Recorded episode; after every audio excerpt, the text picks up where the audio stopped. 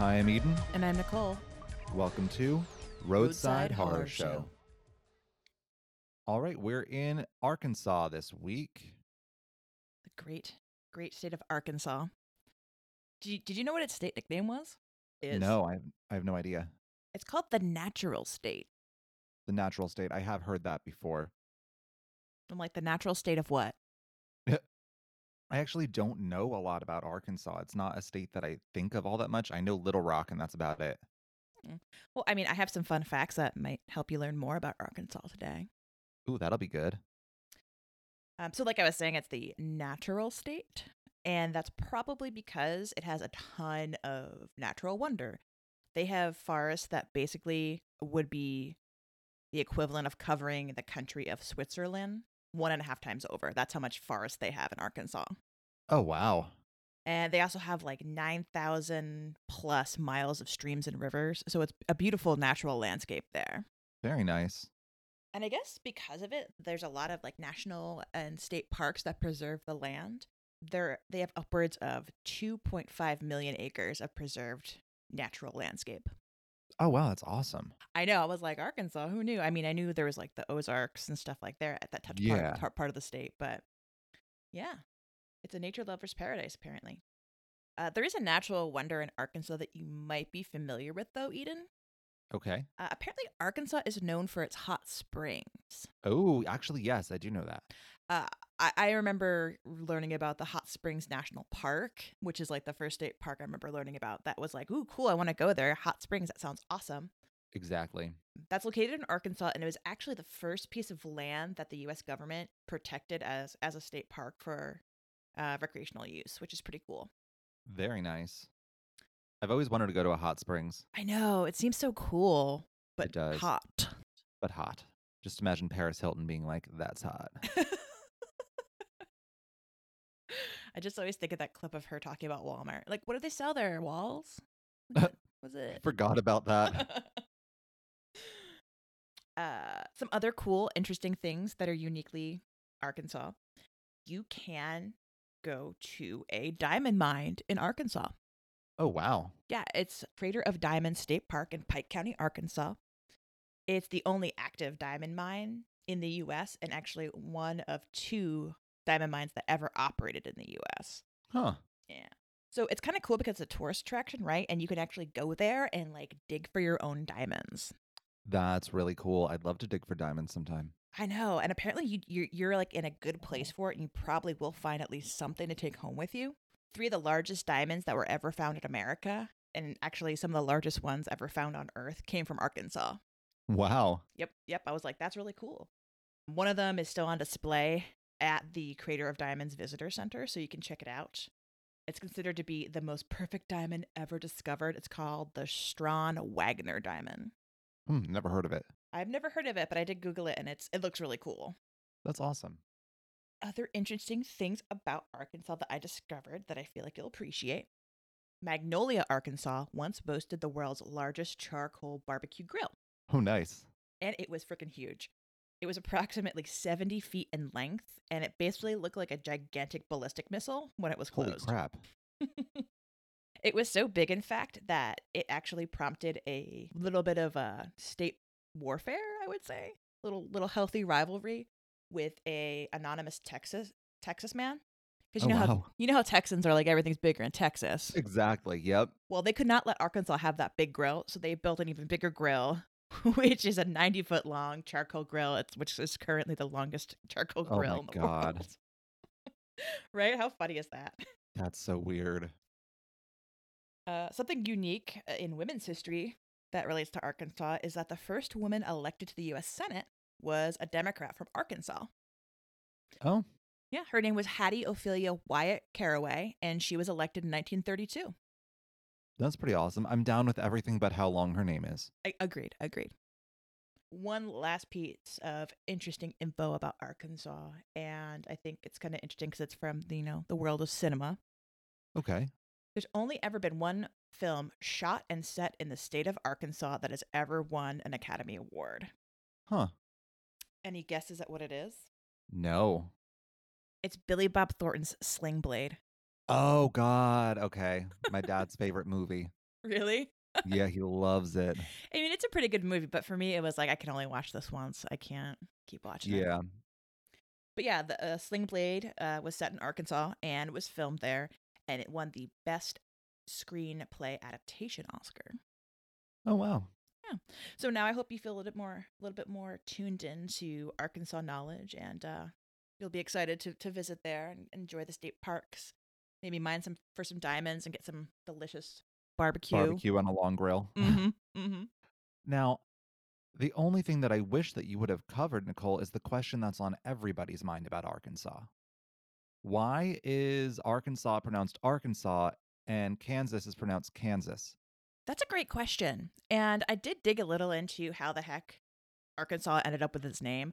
And, Yeah. and it kind of led me down this linguistic uh, rabbit hole that I couldn't quite make heads or tails of because part of it is has to do with the Indian names or the Native American names for Arkansas and how it was pronounced versus the spelling. So okay. I didn't feel very confident, so I, d- I kind of you know just Just left it out. Yep, I just left it out. I, I do the same thing, or sometimes I'll just like in today's story, I'm going to tell you, I don't know what's going on here. You can make what you want of it. This is what I found. fair enough. Fair enough. Speaking of today's story, what do you, what do you got for me? Okay, well, my story for this week takes place in Alexander, Arkansas. This city, along with my story, centers around the railroad. The town was actually made as a construction camp for the railroad. It wasn't even until after work on the railroad was completed that the town became incorporated in 1887. It didn't seem to have a very large population as of 10 years ago. The census uh, put the population at 2,901. It's also pretty small in area at only 2.25 square miles. And as with some other smaller towns that we've dealt with when doing these intros, I could find absolutely nothing for tourists to do in this town. Everything was in neighboring cities. So, since I don't have much of an intro for you guys this week, we can delve right into a mystery on the railroad tracks. This is the story of Don Henry and Kevin Ives. Hmm. Are you familiar with this one at all? No, but I'm intrigued because I thought it would be something a little a little different when you're talking about railroad. But all right, let's let's dive Yeah, in. I think that a lot of people probably haven't heard of this one, which is why I decided to cover it. Plus, it just sounded really interesting. Our story starts on August 23rd, 1987. So, about 100 years after the completion of that railroad, coincidentally. What makes this day so special, you may ask? Well, I will tell you. Something really, really bad happened that day. Hmm. Two teenagers, Don Henry, who was 16 at the time, and Kevin Ives, who was 17, were struck and killed by a train on the railway. The train had been en route to Little Rock at 4 a.m. that day. The man driving the train just saw these two kids lying on the tracks. He blew the horn and everything, but they just weren't moving at all. Mm-hmm. So the driver tried to stop, but he couldn't manage it in time. Uh, and he the they did collide with the bodies. Uh, so at 4:40 in the morning, the police were called to the scene where the two young men now lay dead. The police also found a flashlight and a 22 caliber rifle near the bodies. Hmm, Weird. Yeah, you might think the gun and flashlight thing sounds a bit weird, but there's actually a really normal explanation for all of that. From what I was able to find out, the two had actually left their house at about midnight to go hunting. I don't know why they would choose to do that in the dark because it doesn't seem very safe, but each their own, I guess. So, before this, the boys had been out with friends at like a local hangout spot Mm-hmm. and they had come home around midnight before leaving again for this trip. The weirder thing about this incident, and I'm telling you right now, this doesn't have much bearing on our story, uh, but some people on this train reported seeing a green tarp draped over the boys. But when the cops got there, no such tarp was found. So I don't know if it was just not there to begin with or if the impact of the train ended up causing it to go somewhere. Hmm. And even the tarp could be explained with the hunting story, though, since they may have used it to hold the body of whatever animal they were hunting that night. That makes sense. They also said the boys were probably using a hunting technique called spotlighting. Have you heard of that?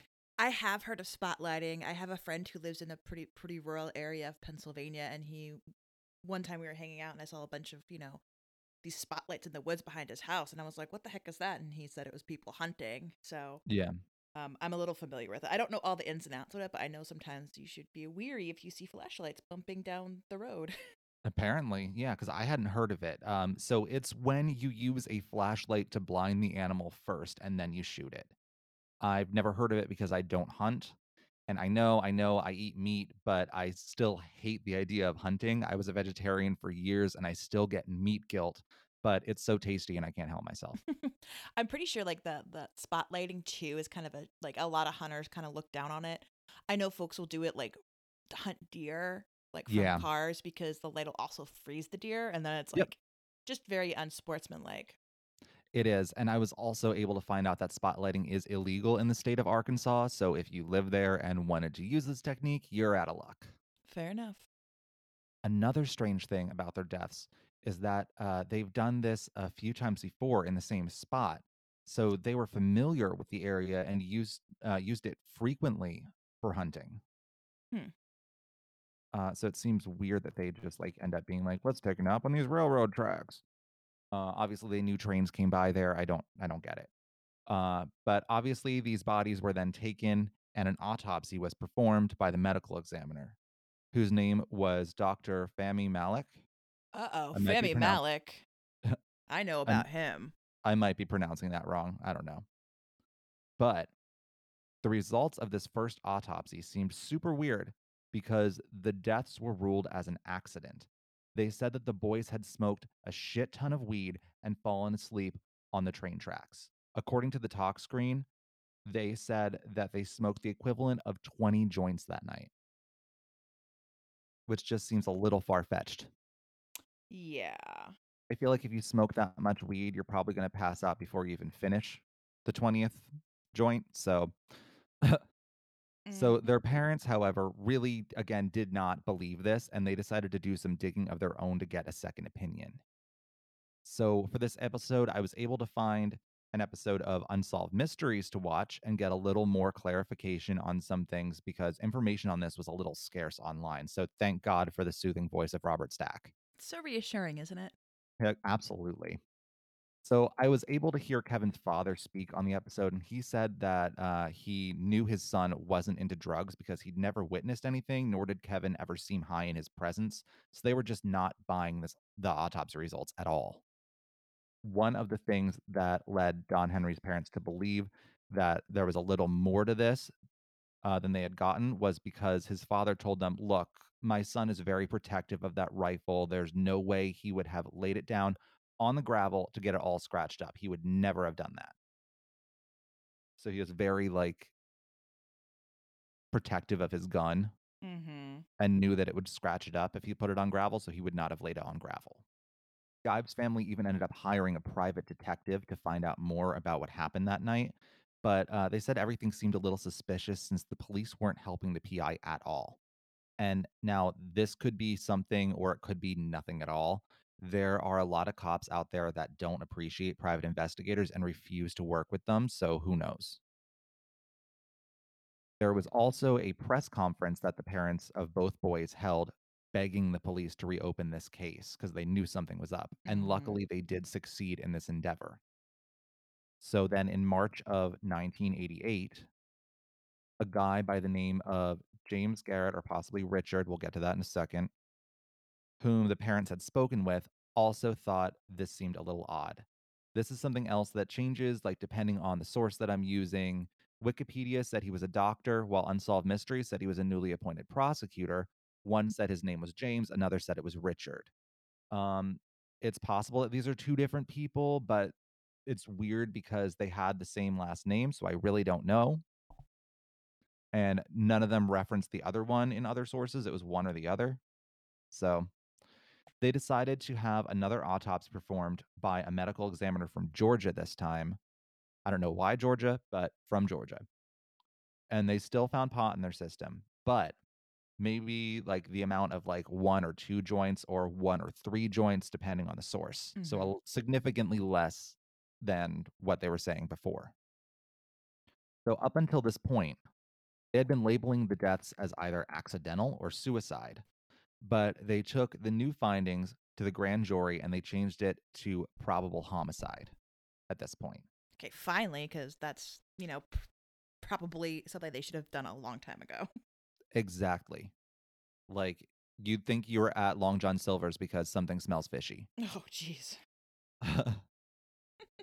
so we're going to go back to this mysterious tarp for a moment now because they also investigated this claim and neither Don nor Kevin owned a green tarp. So if it did exist, it did not come from either one of them. Mm.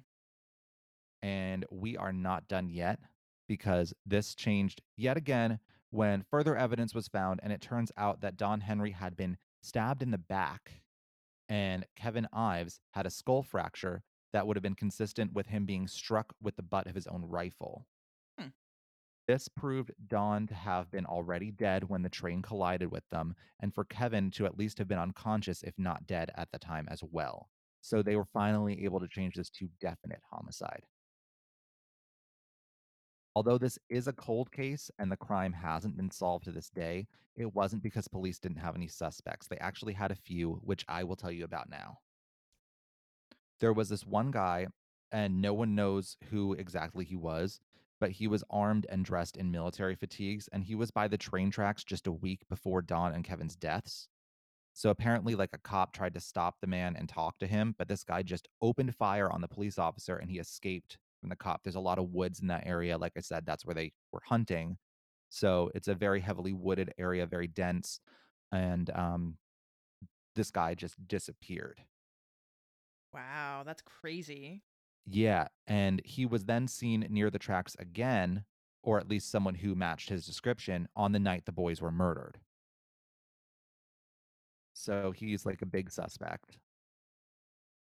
They also found after reopening the case this very similar incident in Oklahoma in 1984, so three years earlier.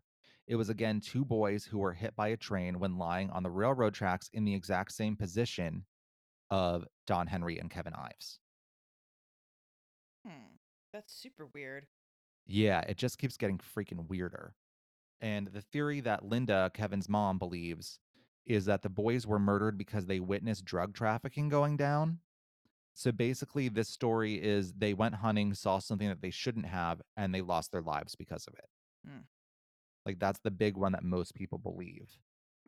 Um, I think that this next one piggybacks off of the last theory, which is that one of uh, the prosecutors of the case, Dan Harmon. Uh, he was arrested for dealing drugs, and they think that he may have been involved. I didn't really find much of a reason for this, but I thought I'd throw it out there anyway. The prosecutor. Wow. Yeah. So I don't know how he got like roped into all this, but somehow he is. I didn't find a lot to support that theory. So, Fair enough. In another weird twist to the story, professional wrestler Billy Jack Haynes, who I don't think I remember from when I watched wrestling as a kid. Do you remember him? No, I don't. Uh, he said that he actually is in possession of a tape of Kevin and Don being hit by the train.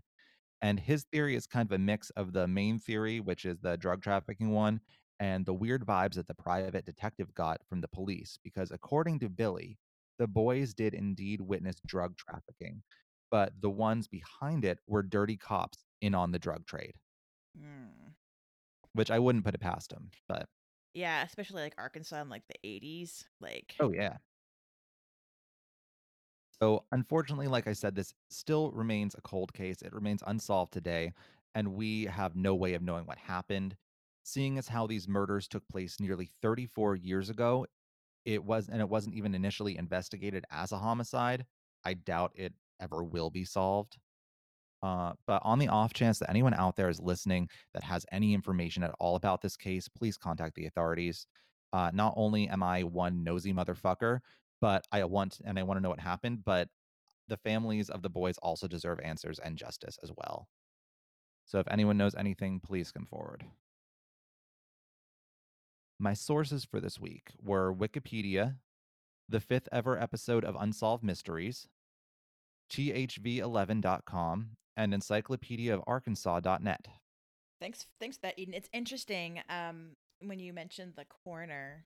Uh, Femi Malik because that's one of those names I've heard I've heard before in other true crime uh stories and podcasts. Oh, really? Yeah, he was this notorious uh coroner, not coroner. Um, I don't think he was actually a coroner. He's like a medical examiner. Medical examiner. Yeah, because in in Arkansas, a coroner is actually somebody who just you know kind of isn't like a is like elected or nominated in a community. It's an elected position. Yeah. yeah, and they just kind of show up to confirm that yes, this person is dead. They don't actually conduct autopsies, that sort of thing. It's very interesting the way it's, it's the way it's set up. I learned all about it when I was listening to the podcast uh, Hell and Gone, which has a whole episode that talks about some of the controversial rulings that Malik issued when he was in uh, office as the medical examiner in Arkansas. Oh, weird. Yeah, like there's tons of crazy stories. Like there's one like this guy in 1985 was found dead in his y- front yard with like five gunshot wounds in his chest Yeah. and Malik ruled it a suicide, Oh, even though it course. looked like he was clearly murdered. And his his argument was like, well, he had a semi-automatic pistol, and those can fire multiple times, and he could have shot himself in the chest multiple times. So I, I still really doubt that. yeah, yeah, and like there's there's tons of rulings like that. So it's it's kind of disheartening, you know, for me to see yet another case that Malik was the medical examiner on that clearly has become cold because it's just he didn't do his job right. Yep, he didn't do his job right, or maybe he covered up something for somebody. Um, a lot of it, the cases he's he's touched, like especially in the '80s, have been re-examined multiple times just because it's just not something's not kosher, as you said. It smells fishy. I think that he's either like just really bad at his job or he very much is covering something up for someone, you know, high and mighty. Maybe someone on the police, maybe someone in government, who knows. Mhm. But it sounds like he's definitely hiding things and being paid off. Yeah, a little bit of both, probably. Probably. I had to suspect anything, but yeah, cool. Well, um, thanks for that story. Uh, I'm excited to share my true crime or my true crime story with you once I find it. Hopefully, it won't be a cold case. We'll get some resolution for you. Yeah, because I, I always hate having no answers at the end of it. All right, I guess we'll take a quick break and then I will share my paranormal story with you. Uh, spoiler alert, it also involves trains. Oh, nice. We have a theme. we do have a theme this episode. Maybe the episode title can just be a shit ton of trains. Chugga chugga murder. And we are back, guys. Hey. And I actually have a news story since I forgot about it last time. um, so the first one I want to talk about, since I'm kind of doing two, but one's just short because it's funny. I found it on Facebook. So apparently there was this woman who bought a PS5, and Nicole, you've seen what the PS5 looks like, right? mm-hmm, mm-hmm. It's very ugly and weird. Um, and apparently she bought it. She thought it was a freaking um air purifier and then returned it after she realized it was not an air purifier, but a very nice video game console. so here's my butt is so hurt over this because I can't find a PlayStation 5. Nope. But also, it's like, didn't she notice that the price was like really high for an air purifier? She thought it was a really great quality one, I'm sure. It does, and in her defense, it really does kind of look like an air purifier. Yeah, I mean, it's not totally crazy, but also the packaging says PlayStation. I know. And it probably has like advertisements for like video games on the back of it. I know, not like pure air. Like, Right, exactly. Like read what you're buying. I don't get it. I don't get it. And I actually like I'm not going to buy a PS5 right now because I don't have the money, but I went to look online just for pricing and I couldn't find any PlayStation 5s. I found one that was over a thousand dollars because apparently it was the last one in stock somewhere. yeah, yeah. Everybody, like, a bunch of, that's the whole, like, scandal is it a bunch of people, like, scalpers bought it, and now it's, like, twice as much if you go to eBay and stuff like that. It's nuts. Yeah, this was on like Overstock or something that came up when I searched. Um, so yeah, I thought that was crazy, so I definitely wanted to share that one with you. And then I have one that I think takes the cake. It might not be as great as a priest having a dominatrix orgy on a you know altar and church, but still pretty good. So, an anti-gay Hungarian politician has resigned after being caught by police fleeing a 25-man orgy through a window. yeah. So, according to this news article, an ally of Hungarian Prime Minister Viktor Orban resigned from the European Parliament after attending what was described as a 25 man orgy in Brussels. Joseph Shire quit as an MEP on Sunday and later said he was present at a private party. And that's in quotations, guys. Mm-hmm. So, a member of the European Parliament representing Hungarian Prime Minister Viktor Orban's uh, Fidesz party, I'm probably not pronouncing that right either because Hungarian is just not a language I'm familiar with, um, has resigned from his position in Brussels after he was caught leaving what's reportedly described as a 25 man orgy on Friday. Joseph Shire resigned on Sunday after he admitted to breaching Belgium's strict lockdown rules to attend a sex party, Politico reports on Tuesday. The police found 25 naked men at the gathering, including Shire and some diplomats. The Belgian newspaper, something that I can't pronounce, reported. the newspaper quoted a local police source as saying, We interrupted a gangbang. oh my God. Yeah. Orban's Hungarian government has curtailed LGBTQ rights since he was elected prime minister in 2010. Shire, who fronted um, that organization in the European Parliament, helped rewrite Hungary's constitution to protect the institution of marriage as a union of a man and a woman, the Times of London reported. Shire, a right wing politician and ally of Orban, climbed out a first floor window and was spotted fleeing along the gutter, the public prosecutor's office said. A Hmm. source close to the investigation told Politico that officers were called after a complaint about a nighttime disturbance. Authorities said narcotics were found in Shire's bag. Shire insisted he had not taken drugs. Of course, those syringes up my ass are not mine, remember.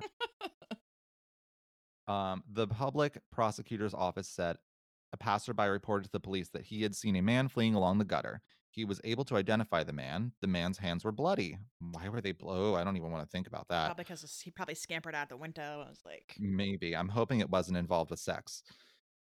It is possible that he may have been injured while fleeing. Okay, good. I should have just read the next sentence, guys, instead of getting really disturbing images in my head. Uh, narcotics were found in his backpack. Uh, the man was unable to produce any identification documents. And then the rest of it just goes on to pretty much repeat, although he does say, I deeply regret violating the COVID restrictions. It was irresponsible on my part. I am ready to stand for this fine that occurs. Well, you should also probably not have done anti LGBTQ legislation and then attended a gay orgy. I know. I don't understand why that's like still like such a true thing. Like self-hating gays, you like have to, or maybe it's to do with like the fact that like you for it's like forbidden and taboo to you, so you have to like try it. I don't know. Exactly. Don't. Oh, and that was from Business Insider, by the way, so we don't get sued. Business Insider. yeah, I mean, I really feel like I'm inside business, and I know that he was inside a bunch of guys' businesses. Maybe their business was inside him. I don't know his life. Either way, I support Business Insider. Alrighty, now that the fun part's out of the way. All right. Well, I guess I'll. I don't know if I can top that, but I'll, I'll sure try. Well, I'm sure he got topped. Ooh. I just keep going. I can't stop. And neither could he. In his drug fueled orgy. You shouldn't. Should never stop. Never ahead, surrender. so never give up. Uh, so okay, so my story for today, as I spoiled it, alerted a little bit earlier, also involves a train, but I'll get into uh, that a little later. So today we're heading to Gurdon, Arkansas. It's the second largest city in Clark County. It has a population of 2,212 residents. Gurdon is about two and a half square miles and is located about 75 miles south of Little Rock and 15 miles northeast of Arkadelphia, which is the seat of Clark County. Are there just a lot of like really small cities and towns in Arkansas? Because that's the second largest and it was pretty much the same population and size as my story's location was. There are actually, because uh, it's a lot of small cities. A lot of them are similar to both of our our, sto- our locations today, along train tracks, that sort of thing.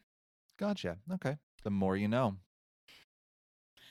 Uh, as I mentioned, Gurdon's has is also along a railroad. It's served as an important railroad stop and center for the timber industry in southern Arkansas for most of its history. And today it still has a very timber, lumber driven economy. The first settlers arrived in the area around 1819, um, but the population grew really slowly. By 1874, the population suddenly boomed when the Cairo and Fulton Railroad started construction in the area and put, basically put in the rail lines. Uh, the first post office was established, and the city was officially incorporated in 1880. There's several theories that exist about why they named the city Gurdon. Some sources say that it was named in honor of railroad executive and philanthropist Henry Gurdon Mar- Marquand, Marquand, or Marquand. While others say it was named in honor of Gurdon Cunningham, who was the man that surveyed the area for the railroad company. Throughout the rest of the 19th century, Gurdon prospered and the timber industry in the area quickly grew. The city expanded as more companies opened timber mills in the area. The number of mills that operated in the area really hit their peak in the late 19th century. Okay, so this was a pretty industrious area. Yeah, for sure, for sure. The first newspaper was founded in Gurdon in 1886 and was called the Gurdon Advocate. Today it's known as the Gurdon Times and is still published. The Gurdon and the Gurdon jail was constructed around the turn of the century. So Gurdon basically has everything you'd expect a small town to have, like a local newspaper, a pretty decent industry, and also most of your normal civic buildings. One very specific unique event occurred in Gurdon, and it was the founding of the Concatenated Order of Hoo Hoo. That sounds like a bunch of hoo hoo to me. I don't know. it is weird. So and apparently it was very easy for you to say. yes, yes. Uh, it was founded in 1892 at Hotel Hall. It's a worldwide organization that serves as the International Lumbermen's Association. Huh. Uh, the Hoo Hoo still exists with multiple chapters around the world, including one in Gurdon. There's also a Hoo Hoo monument in Gurdon that was built in 1908 to commemorate the founding of the order. I just couldn't resist being able to talk about Hoo Hoo throughout all of my research. Exactly. I'm kind of very interested in this hoo hoo now too. It just it's the dumbest name I've ever heard and I love it. I know it's like, like, like I get that like owls say who and they're in trees, but like I don't I don't see the relation to. I don't get it either. Uh, the 1890s, what a wacky time. Yes. I mean, I remember them fondly. After years of growth, Gurdon's population began to shrink, following the trend that a lot of small towns and cities across Arkansas experienced. Uh, U.S. Highway 67 and Interstate 30 were constructed nearby, making it way easier to travel to the county seat, Arkadelphia, and other cities rather than using the rail line. In 1968, the rail ceased passenger service to Gurdon, and much of the tracks in the area were removed. The railroads that do still operate in the area are mostly part of the city's economy that ties to the lumber industry. So it's mostly like um, railroads that are used for industrial shipping. Okay. But it's along these railroad tracks outside of Gurdon that we are actually going to stop at today. You see, Haunted Railroad. Sort of. Over the past 90 years, many residents and visitors to Gurdon have reported seeing strange, unexplained lights along the railroad tracks. Ooh, okay. Well, it could be people spotlighting. You would think that, and you would think you could see a person. But this light's super weird. So it appears along a specific four mile stretch of, of railroad tracks outside of the town. Observers have reported seeing this eerie light as it hovers about one to three feet above the ground, and it shines a variety of colors. Usually it's either white blue, and sometimes it can shine in orange red. The light glows for no more than 10 seconds with each flash, and observers have often reported seeing multiple flashes in a brief period. Now, is this always in the same area? Yep, it's a, it's not the exact same spot. It's not like one spot. It's like a four mile stretch where you could see it along the railroad tracks. Okay. Some witnesses have stated that they've seen the light like in front of them and it'll flash for several beats and then it'll disappear. When they turn around, the light will all of a sudden have appeared behind them, blocking their path. Huh. This isn't um uh area highly populated by uh Irish and Scot Scottish people by any chance? Uh, I don't know. Are you thinking what Wis- Willow Wisp? Will o' the Wisp. Yeah. That's a good question. Surprisingly, um, that seems like the most like relatable mythological creature um to this story, and it, it didn't pop up in my research. So Weird. knows? Okay. Cuz I'm I'm thinking of that and I'm also getting heavy vibes of um what was it in Texas? The Oh yes, the, that light that the uh, college students debunked with their iPhones Yes. and GPS coordinates. yeah, this is a little different, and that's why I thought it was a super interesting uh, phenomenon. Yeah, I'm definitely intrigued and I'm eager to hear more. So, uh, the first time someone reported seeing the Gurdon light was back in the 1930s. As a train approached Gurdon, an elderly engineer named John stepped out onto the caboose platform. He spotted a strange light and observed that the light was following the train before all of a sudden it shot up and disappeared into the air. It came Huh. back and started following the train for another mile, and then it zipped off into a local cemetery that happened to be along the railroad tracks.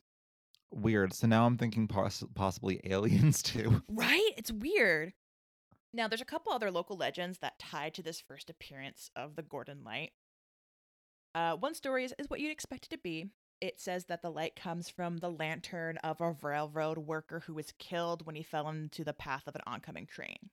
That reminds me of Hooker Man in um Jersey. Yep, yep, very, very similar. Um, and this legend states that the man's head was separated from his body and it was never found, and that the light is that people see is coming from the man's lantern as his ghost searches for his missing head. That's exactly the Hooker Man story in Jersey. Yep, yep, It's he's looking for his missing like arm or something. yeah.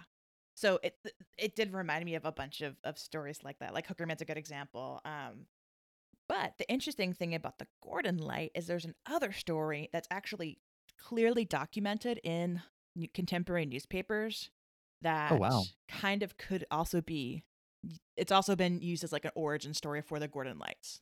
And see, that's always interesting because, like, you know, so much of this is unexplained and could just be word of mouth, like weirdness and legends that kids tell to each other to scare each other, you know. But like with um the the dragon story that I did, like Mhm. that was all heavily documented in the newspapers too. right? Well, and this is the weird thing about the Gurdon Lights. It's like really well known around town. Like anybody in the street would be like, "Oh yeah, just go out there at night and you'll s- uh, if you go if you go long enough enough like several times a week, you'll see it eventually." Like it's Huh. just there's tons of witnesses. There's actually uh, uh, photographs posted online. Um, like your story, I also watched an episode of Unsolved Mysteries, and the Unsolved Mysteries camera crew actually captured the Gurdon Light on film as well. That's awesome. Yeah, so it's it's weird. It's like an actual legit light phenomenon. It's it's not like the typical. Uh, it's very well documented versus other kinds of paranormal phenomenons that we we hear about. So, if you ask a local in Gurdon, they might tell you that first legend, but they also might tell you about this tragedy that also happened in the 1930s. Uh, on December 3rd, Oh, 1930. weird. I just looked at pictures of it. Oh, you just looked it up? Yeah. Right? It's it's weird. It's like an actual like light floating on the railroad tracks. Yeah, that is really strange. Mhm. Mhm. Huh. Okay, I'm sorry. Continue. No, I'm glad you looked it up. It's it's very like you're like, oh, okay, that's like a legit light. Yeah. so, uh, on December third, nineteen thirty-one, a freight car with fourteen cars attached derailed just southwest of the city. Railroad officials who were investigating discovered that some of the rails had been tampered with and believed that whoever did it had meant for another trail, another rail line, the Sunshine Special, which was a passenger train, to actually be the train that derailed. Basically, this passenger train goes along the same corridor around the same time, and it was delayed, and so a freight train went through and derailed and lost a couple cars. Uh, if it, this would have been a passenger train, it would have definitely killed people, uh, since the passenger train usually traveled around 60 to 70 miles an hour. So that kind of locomotive derailing would have caused a lot of, of death and devastation. Yeah. So, a local railroad foreman named Will McLean suspected that one of his workers, uh, Louis McBride, had something to do with this. That evening, McLean confronted McBride and We don't know exactly what they argued about, but we do know that McBride was fired. Okay. Then on December 4th, 1930, Well, with those names, it could be Will o' the Wisp. right? Uh, good point. Good point. Uh, on on December fourth, so the next day, uh, Will McLean's wife alerted the city marshal that her husband hadn't returned from work the night before. She had spent part of her morning asking around, seeing if any of their neighbors or any of the other men that worked on his shift had seen him, and none of them knew where Will was. So she became really concerned because it wasn't like him to not come home after work. Yeah. Uh, the marshal began to take the same course of action, walk going around town asking people and looking for any sign of Will. Nobody had seen him, so the marshal formed a search party. As they retraced the last area where Will was seen, which was the train station, basically the rail tracks, they started spanning out. So as they moved out of Gurdon, that so the tracks, basically that four mile stretch outside of Gurdon, Mhm. they found a trail of blood. And the trail of blood led from the tracks and into a swampy area near the woods. At the end of the trail, they unfortunately found Will McLean's dead body. Oh. It was very clear that he had died from four severe blows to the head, and a bloody spike maul and shovel were also found near his body. Oh, like a railroad spike? Uh, well, it's a spike maul. So the railroad spikes that they use to, ha- to hammer the ties in, this is the hammer they use. So one end is, is square and blunt, and you use that to drive in, and the other has a hook on the end that you can use to pry them Oh. up. So basically, Okay. a big ass railroad hammer. Yeah. Uh, the marshal determined that McLean didn't die right away. He had actually crawled from the railroad tracks into the woods. Oh, no. Legend has it that McLean's lantern was still clutched tightly in his hands when they found his body. Well, the marshal starts to interview the men who work on McLean's crew since he was a foreman. He spots Louis McBride and thought that McBride was acting really suspiciously, so he brought him in for questioning. At the jail, McBride quickly admits that yes, he had had an altercation with McLean and that he had been fired. Eventually, he ad- admits to murdering Will McLean because he was oh, angry man. over being fired. So, Louis McBride is found guilty of murder at trial and he's sentenced to death by electrocution. Despite his appeals, McBride was executed in the electric chair at the Little Rock Penitentiary on July 8th, 1932. So and see, I have like this whole newfound like suspicion of confessions from different documentaries and stuff like that that I've watched recently where people have been giving false confessions. Mhm, mhm. Because I mean, if police badger you enough, you're and talk to you enough for like hours and hours and hours on end, where even though you can leave, you don't necessarily want to because that makes you look guilty. You think so, you, and you also think you want to be helpful and help them solve the crime. Mhm. So then you're more likely to give a false confession because they wear you down, and eventually you're going to say whatever the hell they want you to say. Exactly. So I'm always a little suspicious of confessions now. I mean, I think that's fair. I don't. I think in this particular situation, just based on the article, like the newspaper articles that I read and stuff, not a lot of people liked Louis McBride, and he was Okay. kind of known around town as being very quick to anger. So I, I think you know, based on some of the people who were interviewed in the newspaper, it doesn't seem crazy that he would snap if he got fired because he really needed that job. I mean, it wasn't. It was the 1930s. It was 1931. You're talking about just the beginning of the Great Depression, where everybody's on a tight budget. So Very true. Yeah, I could see where he would be very angry. yeah, yeah. So, but that's that's the real legend that people say. They say that over the that that light could possibly be tied to Will McLean's death, and that's the the, the well documented legend. Now, the crazy thing is that over the years, the light's been repeatedly investigated to determine if maybe maybe it isn't Will McLean's ghost. Uh, maybe it's something Uh-huh. that we just don't understand, some kind of natural phenomena. yeah. Um, just like that light in Texas we mentioned earlier, a lot of people assume that the lights could be the reflection of automobile headlights coming from nearby Interstate 30. But even though on a map the interstate looks really close to that section of rail, it's not. It's about two miles away and it wasn't built until the 1970s. So it doesn't really explain all of the sightings that happened before the highway built. Because remember, people have been seeing this light since the 1930s. Yeah. Uh, others people say that it could be, you know, just plain old swamp gas. Like there's some swampy, woody, wooded areas near that section of railroad track, and I was like, oh yeah, that that makes sense because you know, swamp light is weird. It changes color. Like swamp gas, it can be bluish, it can be red. It all depends.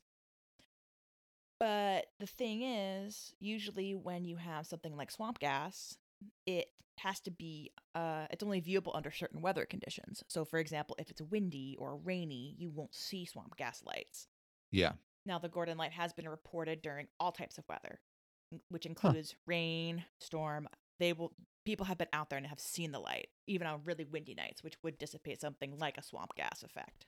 Yeah, absolutely. Uh, the most interesting theory in my book is that the Gurdon light is the result of piezoelectricity. I don't know what the hell you just said. I had never heard this term either, but piezoelectricity is an electrical charge that accumulates in certain solid materials, specifically things like crystals or quartz, ceramics. Okay. Um, and Things basically, that are good conductors. Mhm. If you apply enough mechanical pressure and stress to it, it'll generate an electrical charge. Mm. So it's very interesting, like the idea that you can like basically like compress quartz and it can generate electricity. Yeah. Now, the city of Gurdon is actually built over a very large crystal quartz deposit. And it also happens to lay on the New Madrid fault line. Okay.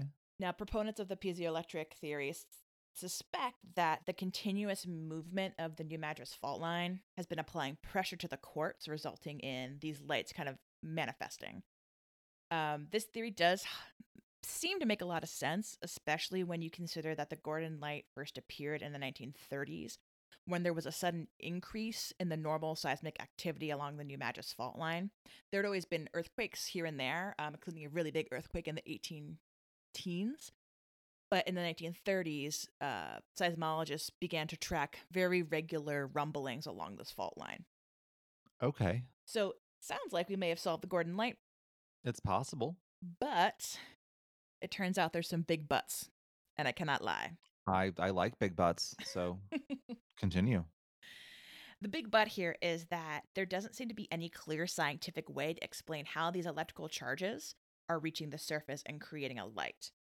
So usually when you see a, a- like a flash of light from electricity, it has to have something that's conducting it, and there's nothing that would explain how this, you know, piezoelectric effect is going from the quartz bedrock underneath the city of Gurdon and reaching, you know, let's say yeah. a mile or two above like soil and appearing and manifesting above these rail lines. Yeah, it's got a lot to get through. Yeah, so there's no, no so like it seems like that might hold the key to the lights, but it doesn't really it doesn't quite fit either, which is interesting to me. But yeah, so that's the story of the Gurdon lights. It could be caused by the the unfortunately murdered spirit of a railroad foreman. It could be caused by some geothermic activity that we don't quite understand. But yeah, you can go check it out. I uh, like it's one of those things when I learned about it, I'm like, I really want to go here. Yeah, I wouldn't mind going here either. So what are you thinking? I think I'm gonna go check this out and see what it is. And uh, while I'm there, I'm going to you know get some barbecue on a very very long barbecue. Um, that's that that's where I'm at because I have no idea what this light could be. I mean, I have a few, you know, ideas, but I have no way of proving or disproving this. Uh, it's very confusing and it's definitely different from things that we've covered before. So it's very interesting. Yeah, it's it's kind of cool. Like, there's actually so, like uh, some physicists at uh, and seismologists at the University of Little Rock who will hold regular like student classes and take them out to Gurdon to see the lights. Oh, cool. And I'm like, that's so awesome. Yeah, I, I want I want to go see these lights. Uh, my sources for today's story were Wikipedia, the Encyclopedia of Arkansas, Unsolved Mysteries, of course, deadhistory.com, arkansas.com, Atlas Obscura, Mental Floss, and Only in Your State. Very nice. We used a lot of the same sources. Mm-hmm, mm-hmm. So I think that pretty much wraps it up. I think it does. I hope everyone enjoyed this episode. I know I did. If you'd like to share your thoughts on today's episode, you can do that in a number of ways. You could absolutely rate and review us in the podcatcher of your choice. You could also send a quick email to us at roadsidehorrorshow at gmail.com. You could also get a hold of us on social media. We are on Facebook and Instagram at Roadside Horror Show, and we are also on Twitter at Roadside Horror. If you are so inclined, you can also swing by our website, which is roadsidehorrorshow.podbean.com. There you can find all of our episodes as well as any update and news items that we might have for y'all. We would also like to thank Yox Rocks Designs for our logo and E Massey for our intro and outro music, as always. Until next time, Roadsters, Creep on, creeping on. on.